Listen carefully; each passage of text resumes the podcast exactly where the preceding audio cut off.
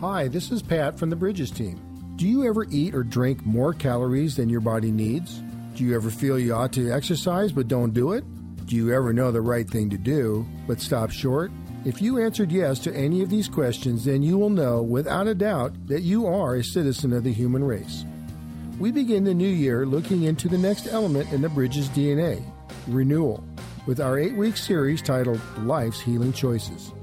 Listen in as Pastor Ron King shares from Jesus' words how we can begin to shake loose from our hurts, habits, and hang-ups to live in freedom.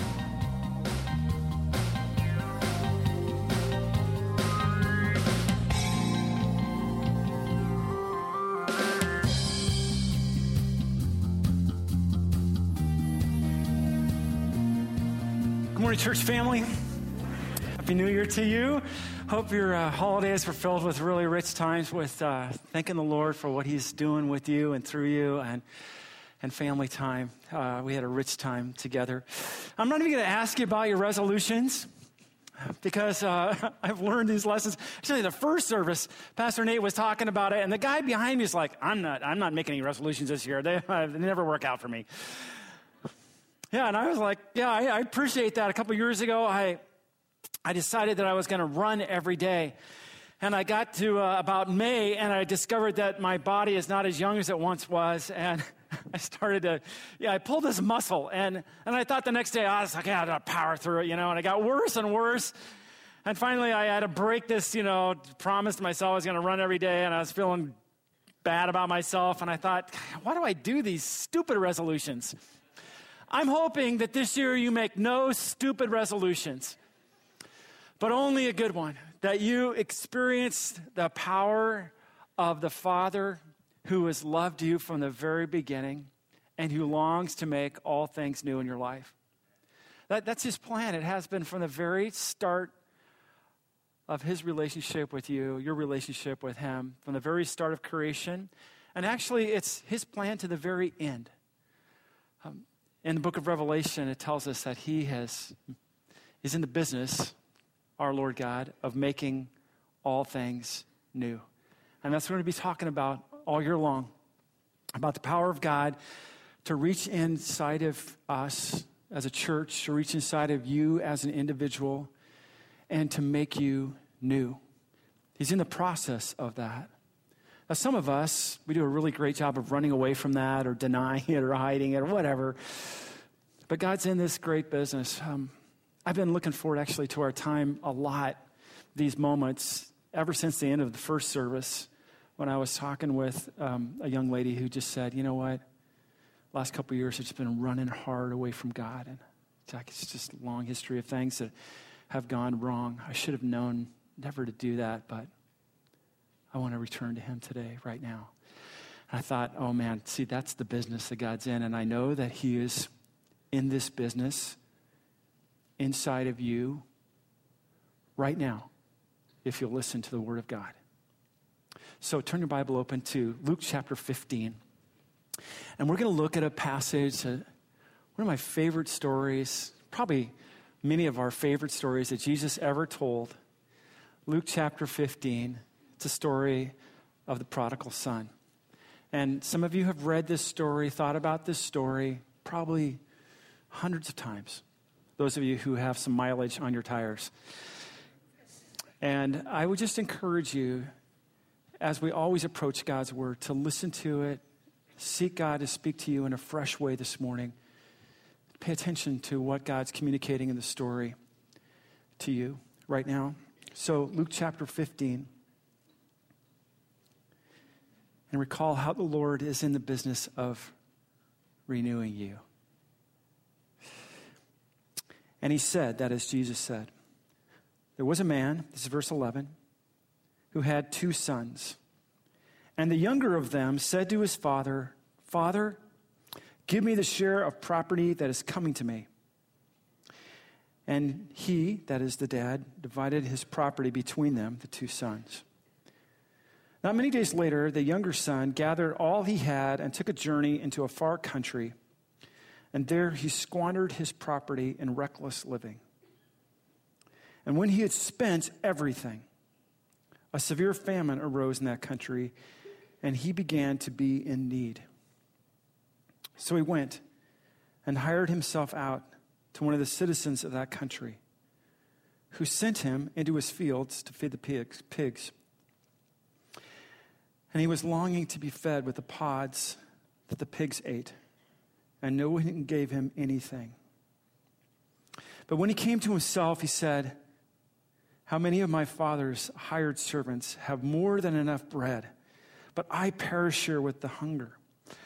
I will arise and go to my father, and I will say to him, 'Father, I have sinned against heaven and before you. I am no longer worthy to be called your son. Treat me as one of your hired servants.' And he arose and came to his father. But while he was still a long way off, his father saw him and felt compassion and ran and embraced him and kissed him. And the son said to him, 'Father, I've sinned against heaven before you. I'm no longer worthy to be called your son.' But the father said to his servants, 'Bring quickly the best robe, put it on him. And put a ring on his hand, shoes on his feet, and bring the fatted calf and kill it, and let us eat and celebrate. For this my son was dead and is alive. He was lost and is found.' And they began to celebrate. Now his older son was in the field, and as he came and drew near to the house, he heard music and dancing." It's okay to dance, apparently, according to Scripture. "And he called one of the servants and asked what these things meant. And he said to him, 'Your brother has come, and your father has killed the fatted calf because he has received him back safe and sound.' But he was angry and refused to go in. His father came out and entreated him. But he answered his father, 'Look, these many years I've served you and never disobeyed your command. Yet you never gave me a young goat that I might celebrate with my friends. But when this son of yours came, who has devoured your property with prostitutes, you killed the fatted calf for him.' You said to him, 'Son, you're always with me, and all that is mine is yours.' It was fitting to celebrate and be glad. For this your brother was dead and is alive. He was lost and is found." Now, I want to ask you, as we begin to think about this passage, what God is saying, to turn to someone around you, maybe a family member, or perhaps you want to take a New Year risk and turn to someone that you have yet to meet yet, and just share one thing that struck you about this story, okay? Now, this is church that we're doing this morning, which means you came not just for yourself, but to encourage other people around you. So turn, encourage someone with one thing that this story spoke to you about. Would you take a moment to do that, please? Go ahead.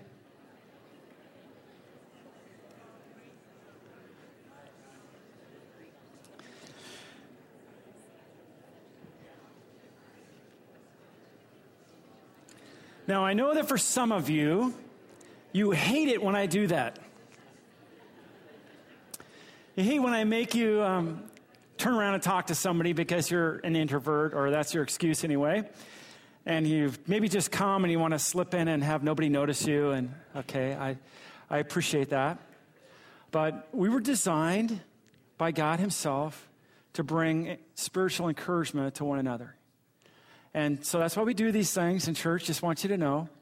And I hope that that just sparked the beginning of a discussion, that before you run and jump in your car and go for lunch wherever you're going to go, you will stop for a moment and recognize that God has called you to encourage other brothers and sisters here in the church with a word of encouragement from Scripture. So pause to do that. And next week, we're going to be launching our life groups. And the importance of that is that you were designed by God to bring that kind of encouragement in community. And so those groups are designed so that you would be praying and encouraging one another and not to live alone. And there's a personal reason why I emphasize that this morning before we jump in the text. So my wife and I had the privilege of being with family this last week, and spend time with some friends, I've mentioned it before, who are struggling in their marriage. And we spent some personal time with them. And what struck me walking away is, first, wow, how much I love my wife and how thankful I am for a wife who has a lot of forgiveness and grace to me. And the danger of holding on to things and not allowing God and others to speak truth into my life and to deal with the issues that I have, honestly. And some things have been obviously festering as they do in every broken relationship. And if those things are not addressed, then it will eat people up and bring wreckage. The reason why I mention this is there are things that you brought into this building that they're working death in your life, wreckage and destruction. And it's so easy for us to deny that, to make excuses for it, to hide it from others. That is not the plan of God for you. The plan of God for you is told in this wonderful story that is so loved, the story of the prodigal. And the reason why it's so loved is because it's your story. It is your story, right? So context. The story begins actually in verse 1 of Luke 15. Jesus says this, or Luke writes this. Now the tax collectors and the sinners were all drawing near to him. That is Jesus. People who were broken and recognized their brokenness, they sniffed something about Jesus. That his words, his person, his actions were compelling and attractive, and they wanted to check it out. They wanted to hear what he had to say and to examine it. There are a lot of false images of God in our culture, a ton of them. Sue and I, when we were gone, went with some friends to the movies and saw Exodus. By the way, just a non-paid non-political ad. Don't watch that movie. It's really stupid. And it has a horrible image of who God is. It just wholly misses the whole picture of who the Lord God is. So don't even watch the movie. It's a waste of time and money. But this particular story tells a very different picture of God himself. And the story begins here with all these people who had sensed there's something different about the presence of God himself, about Jesus, they wanted to get close to. Verse 2, and the Pharisees and the scribes, those people who knew the Old Testament and should have known the story of God and how he treats people, how he wants people to draw near to him, they grumbled when these other people drew near to Jesus. They were upset about it.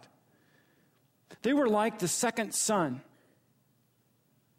They had no joy when a person draws near to Jesus. And just hear it. If this happens to be you, I know you're going to resist it. We all act this way when we feel like we've got our spiritual act together. We are condescending toward others. And that is sin itself, right? Because the Father treats people so differently than we do. So they grumbled and saying, this man receives sinners and eats with them. Can you imagine that? What if the Father did not receive sinners? You wouldn't be here. I wouldn't be here.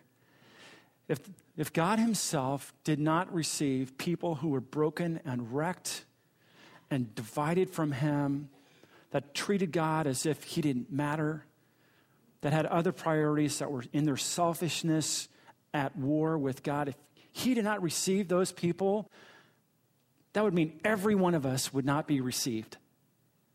Every one of us. So in the context of that, as Luke tells the story, verse 3 happens. So he told this parable. Jesus enters into a conversation. And this conversation is about Jesus bringing lost people home. He tells Three stories, actually, in the conversation. One about sheep, one about a lost coin, and one about a lost son. And they're all about the same thing at its heart. It's about the heart of God. Not about people or sheep or coins. I mean, that he uses a story, and Jesus is a master storyteller. He uses the story to help us see the heart of God, how he treats us, and how he longs for us right now, for you, for me, to address the broken part of our life and to return to him and to come home. That's where we were designed to live, in intimacy with God and health and rightness, clean before him. But that's not where we are. There are places in our life that are the pigsty. So Jesus tells these stories. And before I jump into the story of the prodigal, let me ask, who takes the initiative in these stories to go and seek the lost? And so who should get credit? Right? It's the Lord God. I don't take credit when I return to the Lord, or if I'm walking with him. I don't look down my nose like the scribes and the Pharisees were doing, as if this was my doing. It's all God's doing, and he gets all the credit when I walk with him. It's all his glory and his work, and so I praise him. This year, as we talk about renewal, that activity of God that changes those dead places in my life and brings them to a place of restoration and wholeness, it is the Lord God that gets credit for it all the way, not me. Now, there are things I do to respond to the initiative of God that I must do in order to find the health and wholeness that he wants for me. Picture in your mind being blindfolded, and you're at the edge of the Grand Canyon, and you're walking toward the edge. And you've been walking this way for a season of your life. And all of a sudden, the blindfold comes off, and you have a choice. Your choice is to keep walking the same way and go right off the edge, or to stop and see it, have a little fear in your heart because you're about to go over the edge, and turn around and go the opposite direction. That's what the Bible calls repentance. What the Bible calls stupidity is going over the edge, right? That's selfishness. That's in my own pride, going that same direction away from God. Now, the great news is when I go over that edge, God has long arms and can grab me. When I turn and say, oh, Lord, what have I done? And so the story of this prodigal, repentance, it's God's work. He gets all the credit, but I make these deadly mistakes in my life. The prodigal son, the one who thought he knew it, was living with pride. Actually, both sons in the story have a bunch of pride in their life. One is, the first one gets all the stuff he had in his inheritance ahead of time, goes running off his own direction because he doesn't want to listen to his parents. I know that's a very unfamiliar story for those of you who are parents and grandparents, but thinks he has all the answers in life and goes running off in one direction, and he just lives a reckless, disobedient, away from God life. Then a famine hits the land, and he's got nothing left, and he starts to hit rock bottom. Now, those of you who have suffered through addiction, whether your own addiction or the addiction of a loved one, know that often it takes that place in life for change to happen. It shouldn't. We should be intelligent enough and sensitive enough to the movement of God to not to get to that place. But often that's not the case. And this young man gets to a place of, abject, destitute living. He is living with the pigs and trying to scrounge off the leftovers that the pigs have. And if you've ever been on a farm, that's not a good place. That's a horrible place, actually. It stinks. It's filled with all kinds of bad smells. And that's where he is at. He's at a wreckage place in his life. And he finally comes to his senses, doesn't he? The text tells us. He understands that he's in a bad place when he came to himself, verse 17. And he says, how many of my father's hired servants have more than enough bread, but I'm perishing here with hunger. Actually, in this story, it's a story that's written to people on both ends of the spectrum. One end, the place who are holding on to the rebellion and walking away, and the other who are holding on to the rebellion and think they're actually near to the Father and they've got everything figured out. But in their own pride, they're separated too. It's the older son story. So this young man, he's at this place of brokenness. But this story is not really, as I said, a story about, in its heart, about the Son. It's about the Lord God. It's about maybe a very different image of God than you've ever heard. But at its heart, it's helping us understand the reach of mercy and compassion of your Heavenly Father who made you and has loved you. And that love takes action when I get lost.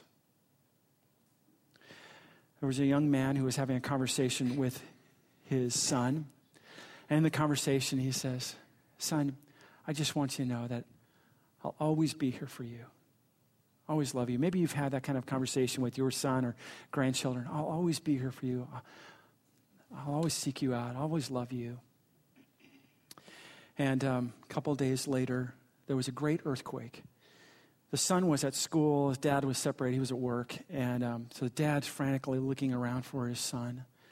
He goes to school, and the school is just devastated. It was wiped out. And the son is, you know, the dad is just, he's shocked. He's brokenhearted. And he starts scrambling to try to find his son in the rubble of this school. This is a true story, actually. He's digging out, trying to dig out his son, find him, and the emergency personnel come, and they're all trying to dig out this place. And finally, after several hours of this, they give up. They're like, there's no way anyone could be alive. The dad is persistent. Right? The son means everything to him and keeps on digging, keeps on scrambling, and he does it as people start coming to him and say, okay, that's enough. You know, you just have to face it. Your son has been killed. It's horrible. It's tragic. We understand. And emergency personnel try to move him aside, and he will not leave. And he keeps scrambling through the night and into the next day. He keeps digging, and family members try to come and drag him off. And the dad is not giving up. He just keeps on calling his son's name, keeps on digging through the rubble. Hands are bleeding, and he's just keeping at it. And then he hears his son's voice. This weak little voice, he hears him, and he starts screaming and yelling for other people to help him out, and they start digging out. And they find this little boy and 12 of his classmates. They're in this little tiny place. All the rubble had fallen around them and protected them, and they were there. And his son said, I never lost hope. I knew that you would come for me. Men and women never lose hope. This is a Heavenly Father who comes for you. And I don't know how you came today. I do know that we are all wrestling, struggling with sin in our lives. And we all need to turn toward him. And when we do, as in the story of the prodigal, what does the Father do? How does he treat you? How does God treat you when you turn back toward him? The son, who was in that far country in such a bad place in his life, was thinking about the shame and the guilt he had before his father and just wondered, man, if I could just beg from him just to be treated like one of his slaves, one of his servants, then that would be much better than where I'm at now. That's not the story of how it happens. The son didn't come and beg his father's forgiveness and his father whip him and treat him like a slave. And that's not what happens. And that's not the image of God the Father that Jesus helps us understand. What is the image? The image is that the Father sees the Son at a distance because he's been waiting for his return. And when he sees his Son comes down the road, when he sees you come down the road to return to him, what does he do? He sprints towards you. The Father, who has given everything to you, and you have squandered it all. He sprints toward you and runs and embraces and gives more to you, and then throws a party, celebration, food, and even dancing. A part of that celebration. Because he rejoices in your return. This is why Jesus came and died on a cross for us, that you might return, that you might turn from your sin, the destruction in your life, and return to him. And when you do, the Father loves it. He rejoices in it. What are the three best words you've ever heard? I really appreciate it. I so am undeserved when it happens, but I love hearing when my wife, Sue, says, I love you, right? It's very meaningful to me. But the three best words I've ever heard is, I love you, from the Lord God of heaven and earth.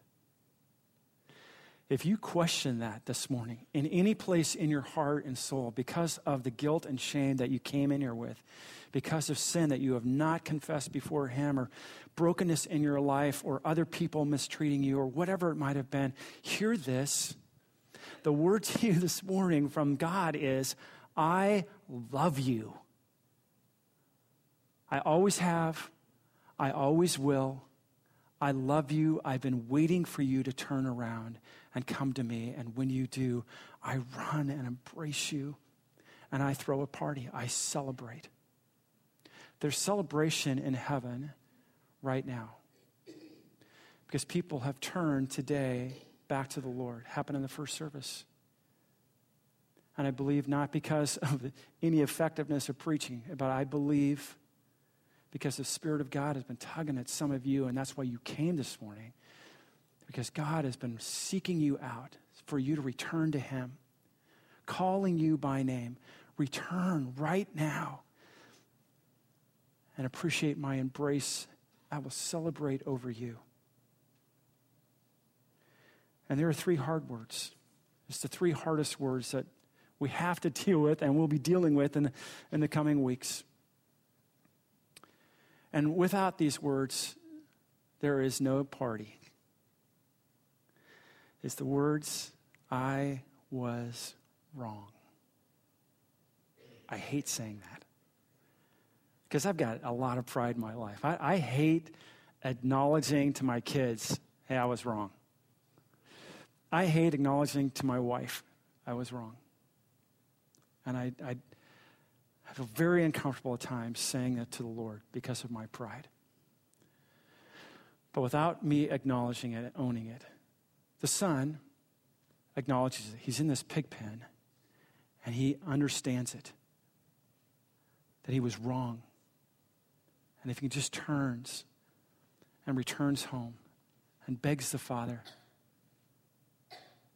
perhaps life will get better. The story, of course, tells us that life is way better than that. That when I turn and own my sin, the Father runs to embrace me. See, sin is my work, and I'm responsible. Making other people responsible and not owning it, that will never lead to health in my life with God or with others. When I just try to bury my sinfulness. Stop that. Can I just encourage you strongly as a friend and as a pastor, don't stop with the excuses or the denial and just own your brokenness. Own where you are and return to the Father who waits to run to you and to bring healing to your life. There are places in your life, places in your sexuality that are broken. There are places in your greed, in your selfishness, spending your resources on your own self. There are places that you have experienced brokenness in your language, lying, gossiping, abusing others. There are places that you have acted in pride, that I have acted in pride. It's all destructive. And it needs to be renewed. And it can only be renewed when God calls you and you stop and turn around. I loved how the little kids showed that little picture on Christmas Eve, how they stopped and turned around. It was really fun to watch them. Man, you can't beat kids up here. They're so cute. And that's the picture. The son turns around, seeks his father, and his father embraces and loves. Sin is my work, and it takes me far from home. God takes his first step, and then these things happen. First, I have to recognize I'm in the slop and that home is good. Right? That happens in verse 17. But when he came to himself, he said, how many of my father's hired servants have more than enough bread, but I perish here with hunger? I'll arise and go to my father. And I'm going to say to him, oh, Father, I've sinned against heaven and before you. I own my sin and acknowledge its consequences. That's what he's doing. And then I receive his welcome home. Father comes running, and I wrestle with that sometimes because of my shame and my guilt, but I misunderstand God in that moment. God just wants me coming home. He just wants you to turn, to acknowledge that broken part of your life, to seek his renewal, and he is strong enough and powerful enough because what he has already done for you on the cross and through the resurrection to destroy that broken place in your life and to bring you health and wholeness and renewal. So he comes to you. And when that happens, heaven itself rejoices. God the Father celebrates because this is his work. And he's always been about this. He's always wanted this for you. This is the power of the cross and the mercy and forgiveness of the Lord. Now step back and see the picture a little bit. That renewal, it happens through repentance. And this is us coming home, where God has wanted us to come all along. Why live in the slop when you can live in a different place that's so much better? Or you can enjoy the Father's favor as he showers his love upon you. Why would you do that? Yeah, because we're selfish and foolish. We're self-seeking. Because our culture leads us a different direction. But this story is so powerful to say, don't. Because when you come, the Father lavishes his love and forgiveness and mercy on you. This is how he treats you and wants to treat you this morning. And death must happen before there can be rebirth. I have to put to death those places. I have to allow God to work in those places of death and destruction in my life and to make them new. This is the power of the Lord's mercy in your life, that when you've sinned and you seek him, he comes and embraces and makes things even better than they ever were. He renews you and restores you and makes you whole. This is the story from first to last of God's story with all of us. And it is going to be one day in heaven, if you read the book of Revelation, where he makes all things far better than they ever were. Right now, in this moment, he is desiring to do that work and to begin it right now, this day, this new year in you. It's better than any resolution that can happen to turn to him and to experience his love and grace and forgiveness. There's this wonderful story in the end of John chapter 8 where this woman, we have no idea how it happened, gets caught doing something really foolish. She was in the act of adultery and caught by people. And those people gathered her, and as was the custom, they grabbed rocks and they were going to kill her. They were going to stone her to death for her sin, as if none of them struggled with sin. But they're all acting like the second son, right? They all had this thought that they were spiritually superior to this woman. And we have no idea, as the story unfolds, what Jesus did. But he gets down in the dirt and he writes. And as people see the writing of Jesus in this, around this woman, one by one, these people, they just leave. And his message to her, this woman who was broken, totally caught in their sin, right? In every way, it was It was humiliating and full of shame. He says, he tells her that he does not condemn her. That's the story of John chapter 3, right? There is no condemnation for those who are in Christ Jesus. He did not come into the world, John 3 says, to condemn the world. He came so that the world might know him and might experience forgiveness and healing. And that's what the year is about for us, that we might experience wholeness and healing, and that our city might experience this wholeness and healing. Our neighbors, our friends, those we love would experience this. There's no condemnation. And then Jesus says, go and stop being stupid. Sin no more. Turn. Repent is what he's telling her. Stop doing what's destructive in your life. Start walking toward me. And that's his call for you. And when that happens, we hear at the end of the story, there's celebration. Even if the second sons among us are smug and don't want that to happen and feel like we're not deserving of it,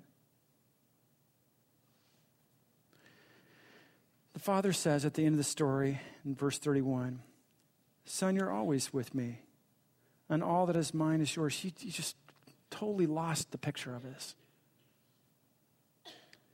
It was fitting to celebrate and be glad, for this is your brother. This your brother was dead and is alive, was lost and is found.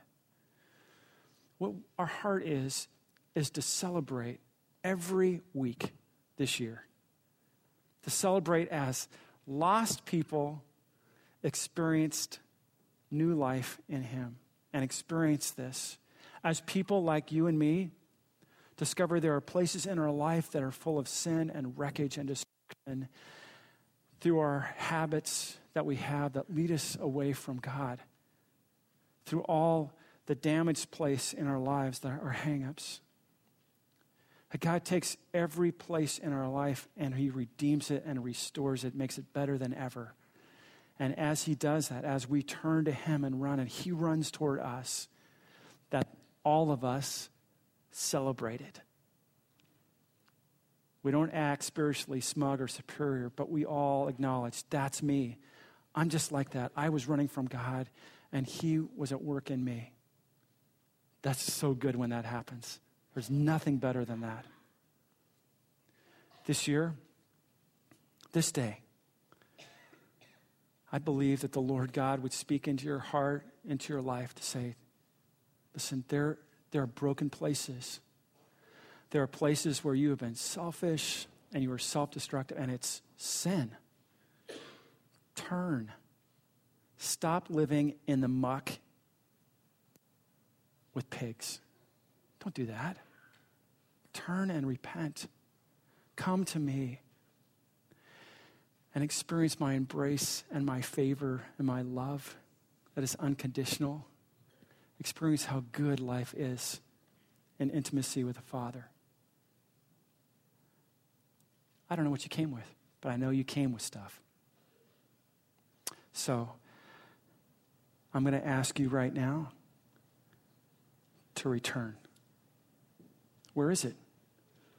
I don't know what it is, but I know there's stuff, there's junk here in the room, and you can receive the forgiveness and mercy of God and his celebration over you. So just turn to him right now. So we're going to take these moments to turn, to come home. That's why you came this morning, actually. I don't know, maybe someone brought you or dragged you here, but you came because God has been calling you to come home, and he longs to embrace you. Take some moments right now. We're going to ask the band to come up. We're going to sing a song together that celebrates the work of God on the cross. And as we do that, I just would ask you to just get honest with God. Don't try to cover it up or make excuses or hide from it. Just embrace the return. And know this with confidence, that God the Father, he loves it when it happens. He's been waiting for this moment for you to return. And when you do, he will give you life. He'll give you forgiveness. Just where you're at, quietly, just turn to him. If you want to get on your knees, if you want other people to pray for you and come up, that's great. Let's just turn to him. Seek him.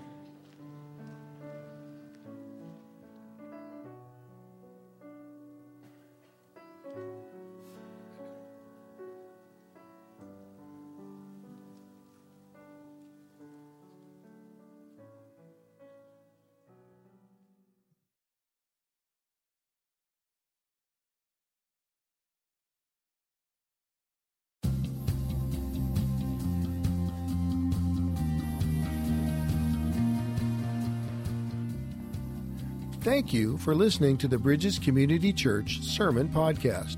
Bridges Community Church is located in the San Francisco Bay Area in Fremont, California. For more information on Bridges Community Church, please check out our website at www.bridgescc.org.